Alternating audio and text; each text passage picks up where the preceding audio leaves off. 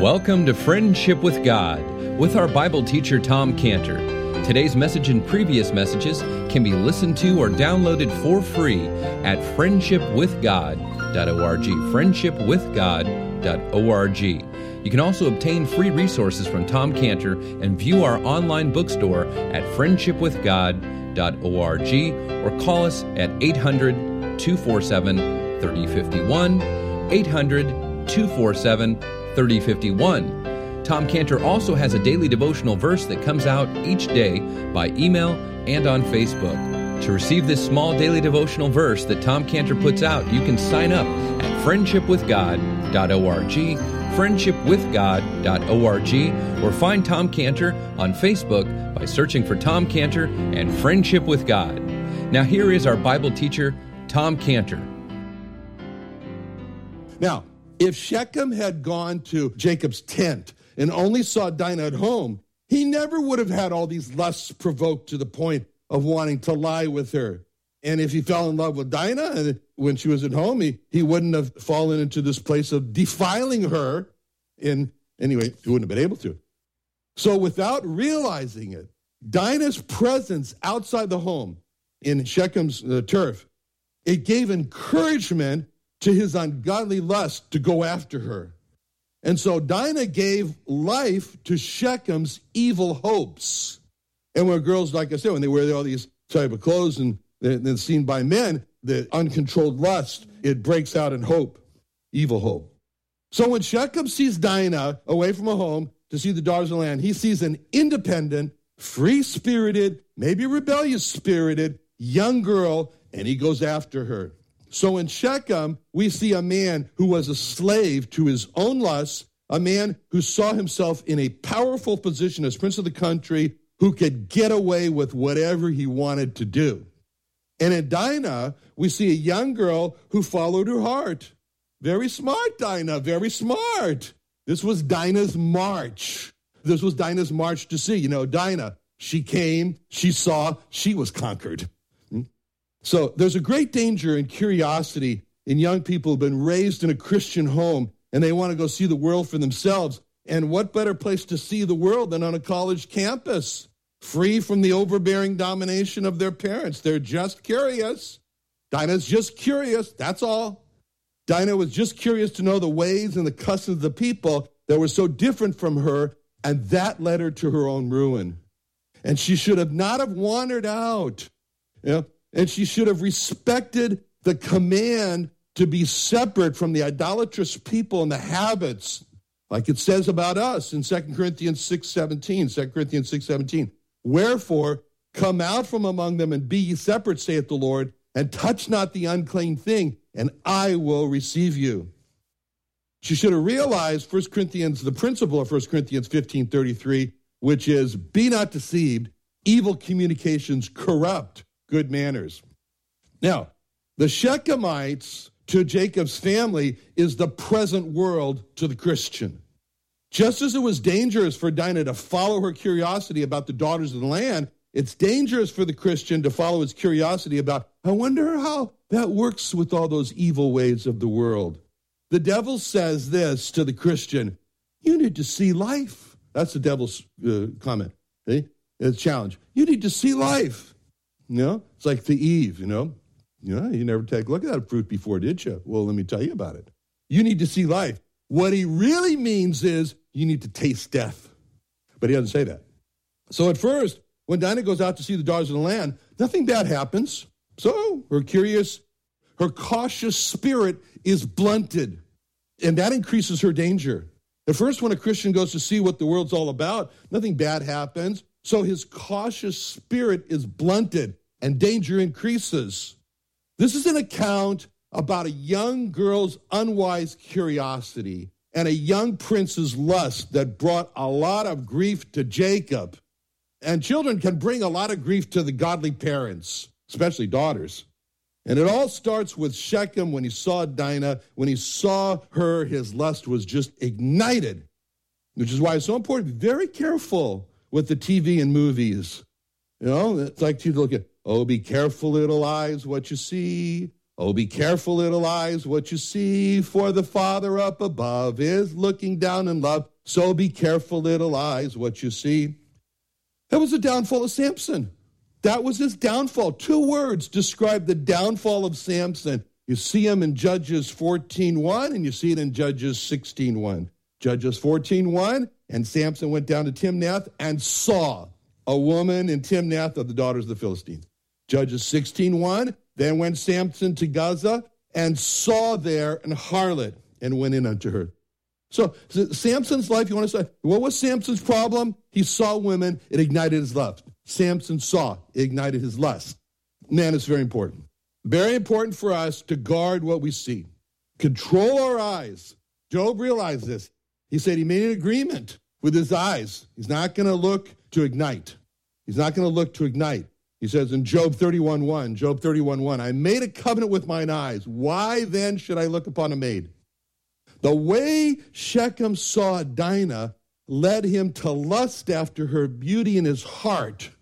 Exactly as described in Proverbs 6:25. Proverbs 6:25. Lust not after her beauty in thine heart. The way Shechem saw Dinah, he had already done the sin with her in his heart before he did it, which is why the Lord Jesus Christ described it in Matthew 5 27. Matthew 5 27. You've heard that it was said by them of old time, Thou shalt not commit adultery. But I say unto you that whosoever looketh on a woman to lust after her hath committed adultery with her already in his heart. If thy right eye offend thee, pluck it out Cast it from thee, for it's profitable for thee that one of thy members should perish, not thy whole body should be cast into hell. Now, in verse 2, we have a sequence of words, which is very important because it describes the downfall in verse 2. And when Shechem saw the son of Hamor, the Hivite prince of the country, saw her, he took her, lay with her, defiled her. See, that's the sequence of the words that are described. The saw, took, lay, defiled. Saw, took, lay, defiled. Those words are given to us to show us that there were several opportunities in this process to stop and not go forward. He saw her. He could have made an agreement with his eyes at that point, like Job did, to not take the second look. The first look is not sin, the second look is sin.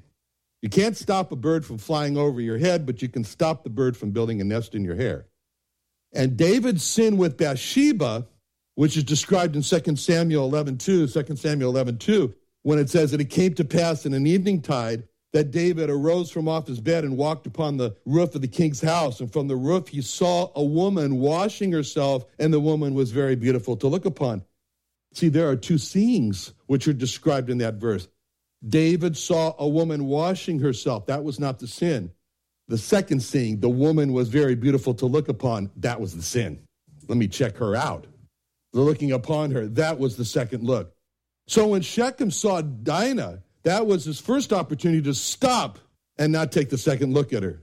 But then it says about David in 2 Samuel 11, 3, 2 Samuel 11, 3, David sent and inquired after the woman, and one said, Is not this Bathsheba, the daughter of Eliam, the wife of Uriah the Hittite? David sent messengers and took her. And she came in unto him, he lay with her. So there was a process also in the sin of David. David found out who she was. That was David's opportunity again to stop this whole process of sin. Then David took her. That was another opportunity for David to stop this whole process of sin. In the case of Shechem, it says in verse 2 that he took Dinah. There was this process of sin for Shechem. He probably took her to his house, but that was an opportunity for Shechem to stop this whole process of sin. From the fact that the brothers end up taking Dinah from Shechem's house, you know, maybe seven days later, it appears that Dinah never went home, but remained in his house for at least a week until her brothers took her out. The fact that she was in Shechem's house for at least a week, it's really not clear if Dinah was a captive in Shechem's house or if she chose to stay in Shechem's house until her brothers took her out. We don't know. But it could cause us to wonder if this really was a rape. We don't know. But Shechem did not stop at any of the opportunities he had in his course to defile her. Then came the consequences that always comes from sexual sin moral defilement, that dirty feeling inside that only God can cleanse away. He defiled both her and himself. It was not just that he defiled her, but he also defiled himself. That's how God describes adultery in terms of a mutual defilement in Leviticus 18:20. Leviticus 18:20. Moreover, thou shalt not lie carnally with thy neighbor's wife to defile thyself with her. Now, we read that Shechem had strong feelings for Dinah in verse 3. The soul, his soul clave unto Dinah, the daughter of Jacob, and he loved the damsel, and he spake kindly unto the damsel. That's a surprise. This is like, what? This is not a usual case here. This is not usually what happens in the case of a rape when a powerful man like a prince overpowers a girl, as when Amnon, the son of David, overpowered his sister Tamar, daughter of David. And in that case, following the violation, there was a strong hatred, which is described in 2 Samuel 13 15. 2 Samuel 13 15. Then Amnon hated her exceedingly so that the hatred wherewith he hated her was greater than the love wherewith he had loved her. And Amnon said unto her, Arise, be gone. But in this case, Shechem fell hopelessly in love with Dinah, and there was not anything that he wouldn't do for her. Shechem now treats her very nicely, as it says in verse 3. He spake kindly unto the damsel. And when it says that Shechem spoke kindly unto the damsel, the Hebrew is saying here that he spoke to her heart. He spoke to her heart. So he was in the process of winning her heart. Maybe he did. I don't know. Again, when the Hebrew word for damsel is used here in verse 3, we have to keep in mind this could have mean that Dinah is as young as 12 years old. The, the land of Canaan, 12 years old. We're kind of getting close to pedophile. 12 years old. The land of Canaan had its Sodom and its Gomorrah and its Abimelech. It was a sex crazed place. The land of Canaan was the playground for sex demons. And that's the world we live in today. That's our world today. There was an Australian Christian missionary who was visiting prisoners in a Filipino prison when she was raped and killed. I'm talking about recently. And today, the leading candidate for the president of Philippines for the election coming up, the leading candidate for the president of the Philippines said the missionary was so beautiful that the mayor of the city should have been the first to rape her. He's the leading candidate for the president of, uh, Philippines. So at first, all Shechem wanted to do was just to win over her body. And then he fell in love with her and he, and he wanted to win over her heart, spoke to her heart. The problem with Shechem is that he got the order wrong. He put the body before the heart. And then he wanted to get her father to give him the marriage, give her a marriage. You know, you should have put the heart first, then go to the father, ask for her hand in marriage, and then come to the physical intimacy after marriage. That's the problem today. Couples follow Shechem's course of physical first before marriage. And that's the reason, one of the reasons why half of all marriages today end in divorce. It's a formula for disaster. It's so rare today to see a couple follow God's course of self control before marriage. It's so rare. You just don't see it. But I just last week, I got a wonderful letter from a Jewish believer I've known and corresponded with for over 10 years. My friend works in Israel, and this was his letter. It was so surprising. He said, About six years ago, I met a girl from San Diego. We attended the same church in Israel and lived across the street from each other in Jerusalem. When I first met her, I expressed interest in getting to know her more in 2011, but she was very focused and determined on the mission that God called her to do in Israel. Needless to say, I felt a bit disappointed when we parted ways in 2012. I often thought of her. It wasn't until the end of 2014 when she moved to Jordan that she started to pray for me and asking the Lord if I was the one. In May of 2015, last year, she traveled to Jerusalem, and one night we had tea together at a coffee shop. I was so excited to spend time with her. She doesn't regularly spend alone time with men, so this was a big step for her and me. The next day, she returned to Jordan. I was madly in love with her. In my mind, I had the idea that she didn't like me more than just a friend. In 2011, she made it clear that she was not interested in starting a relationship with anybody. So I decided to give up the idea of pursuing her. However, every time she came to Jerusalem to visit, I had strong feelings toward her. In December, a few months ago, December 2015, the day after Christmas, she emailed me and asked me to call her when I had some free time to call. I called her back a week later on January 3rd, 2016. I didn't really know the reason why she wanted to talk to me, and I didn't expect to like me since she made it clear to me years ago that she was not interested. When I called her, she did not answer the phone. Instead, she prayed for 45 minutes, then called me back. We met each other and caught up for a little bit, and then I asked her, So, how are you? She told me that she thought I was a godly man and that she respected me greatly. She told me, I like you. She was looking at me, and she could probably see the wheels turning in my mind. I simply said, Give me a minute. Then I said, Give me another minute. we literally sat there looking at each other in silence for three minutes before I responded, and I said, I like you too, but let's seek God's wisdom and will for this. In the meantime, let's get to know each other more and talk over the phone. I was so happy and relieved. All of January, we had phone dates for three to four hours, talked about everything. I was seeking God's blessing. While she prayed for me, the Lord spoke to her through Ruth 3:18. Wait, my daughter, until and learn how the matter turns out, for the man will not rest until he settles the matter today. On February 11th, the Lord confirmed to me to get married through his word, through friends. From that moment, I was ready to propose. I went to Jordan a couple times to visit her. She had been living in Jordan for a year and a half, helping Syrian and Iraqi refugees. I hadn't seen her in person for almost a year. On March 5th, 2016, we went to the Intercontinental Hotel in Amman for dinner. After dinner, I excused myself to the restroom. While I was away, I talked to the restaurant staff. When I came back to the table, the manager of the restaurant brought a tray with a lid on it said it was a complimentary desserts. I lifted the lid. There was a beautiful pink rose and engagement ring. I knelt down beside her and the table and proposed. She said, Yes. I'll never forget the date. March 30th, 2016, we were officially wed in Jerusalem. Simple and humble, just the way we like it. Pastor, a couple of the witnesses. Why did I read that? Because it's totally different from today. My friend did not follow the Shechem course of physical before marriage. That's the world's course.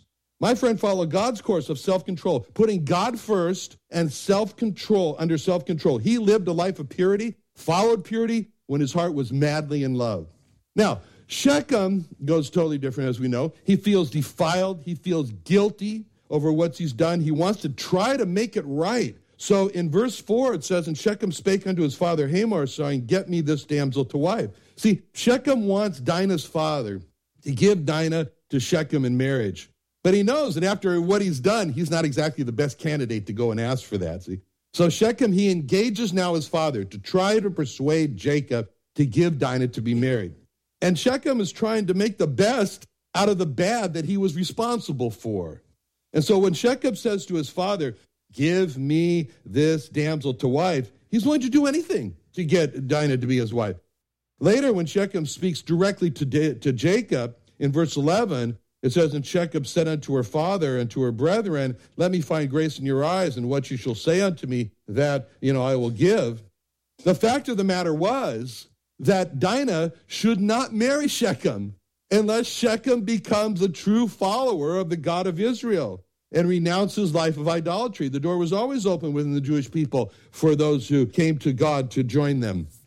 It's not uncommon for an unbeliever to fall in love with a believer and want to get married. And under those circumstances, I'm very leery when the unbeliever becomes a Christian, you know, to clear the way for the marriage.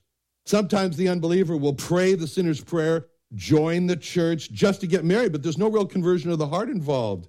It's all just what Shechem says in verse 11 and 12. Shechem said unto her father and her brother, Let me find grace in your eyes. What you shall say unto me, I will give. Ask me never so much dowry and gift, I will give according as you shall say unto me. But give me the damsel to wife. See, Shechem, he has his eye on Dinah, and he's willing to do anything, whatever but give me the damsel to wife, verse 11. If Shechem was asked to confess the God of Israel and take in his body the painful sign of the covenant of the God of Israel, which was circumcision, Shechem would say yes. In fact, he did say yes. But, verse 11, give me the damsel to wife. If Shechem was asked to make all the men in his community to confess the God of Israel and take in their bodies the painful sign of the covenant of the God of Israel, circumcision, Shechem would say, Yes, they did. Eh? But give me the damsel to wife. Verse 11. There was just one problem that was all outward for one purpose. Verse 11. But give me the damsel to wife. There was no inward conversion of the heart to the God of Israel. Mark Twain was like Shechem. Mark Twain was not a Christian. Mark Twain fell madly in love with a very beautiful Christian woman, and he wanted to marry her. And Mark Twain was in this state of verse 11 I'll do according as you shall say unto me, but give me the damsel to wife. So the woman told Mark Twain that she could only marry a Christian, and that unless he became a Christian, she would not marry him. So Mark Twain made a profession to become a Christian. He professed to accept Christ as his personal Savior. He went to church. She married him. But then Mark Twain became very famous, and he was entertained by many famous people in the world. And the moment of truth came when he came back to their home in Missouri, and she wanted to go to church. And he said to his wife, Look, I can't keep up the front any longer. You go on to church. I know now I'm not a Christian. And that was a very unhappy home, and that just ruined the life of that Christian woman. And in this chapter, the sons of Jacob will say to Shechem that if you go through the ordinance of circumcision, it'll make everything all right. That's like people today who say, you know, I want you, just join the church, just nod your head at the right time, just say amen once in a while, just use the right Christianese vocabulary, quote a verse now and then. That makes you Christian. That doesn't make a person a Christian at all. If a person has trusted Christ, something has happened on the inside. That person is a different person. There is a different attitude towards sin. You know, once in Scotland, I think I've told you this, once in Scotland, there was a young girl and she wanted to be baptized. And the church leadership in Scotland, they were skeptical if she was really a Christian. So they interviewed her and they asked her one question after another, like, Have you really seen yourself as a sinner in need of a Savior? The little girl says, Oh, yes, I have.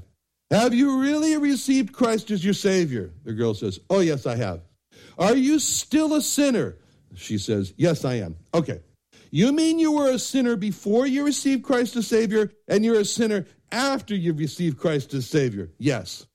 Then what is the difference in your life from before to after you received Christ as a Savior? And she said, Before I received Christ as my Savior, I ran after sin after I received Christ as my Savior, I run away from sin.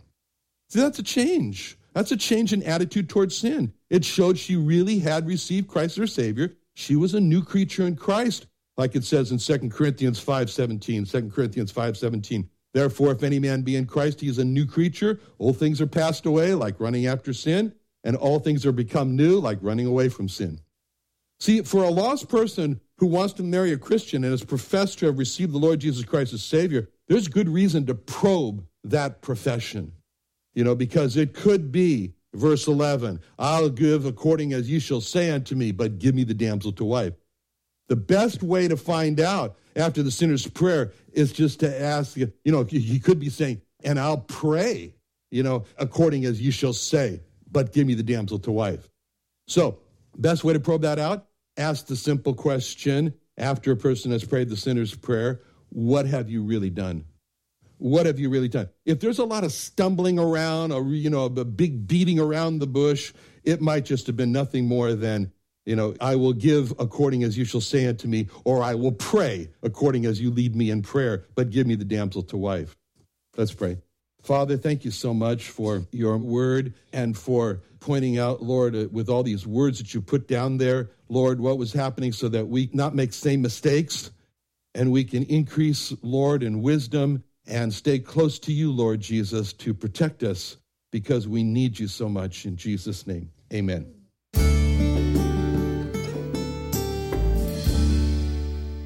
Another wonderful day studying the Bible with our Bible teacher Tom Cantor here on Friendship with God.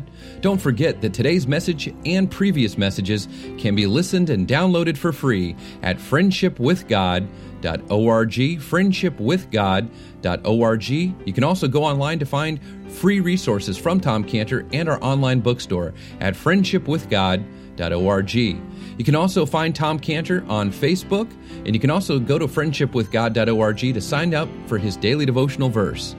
Now, Tom Cantor is also the founder of Israel Restoration Ministries. You can visit that website at israelrestoration.org. Or you can write Tom Cantor at P.O. Box 711 330, P.O. Box 711 330, Santee, California. That's S A N T E E, Santee, California 92071. Or you can email Tom Cantor at friendshipwithgod.org. Tom Cantor at friendshipwithgod.org. Or for more information about Tom Cantor and Friendship with God and Israel Restoration Ministries, call us at 800 247 3051. Sunday Night Church is back. Starting September 25th, join Friendship with God Bible teacher Tom Cantor at the new Friendship with God Fellowship every Sunday night at 5:30 p.m. at the Creation and Earth History Museum in Santee, California. Join us early each Sunday at 4:30 p.m. for food and fellowship with Sunday evening services to follow at 5:30 p.m. Watch Tom Cantor and the service on YouTube Live, located on the Friendship with God website. Enjoy encouraging teaching from our Bible teacher, Tom Cantor, in a relaxed and family friendly atmosphere. Sunday Night Church is back, so join us at the Friendship with God Fellowship every Sunday night at 5.30 p.m. at the Creation and Earth History Museum at 10946 Woodside Avenue North in Santee, California. For more information, call us at 800 247 3051, 1 800 247 3051, or visit friendshipwithgod.org. That's friendshipwithgod.org for the Friendship with God Fellowship.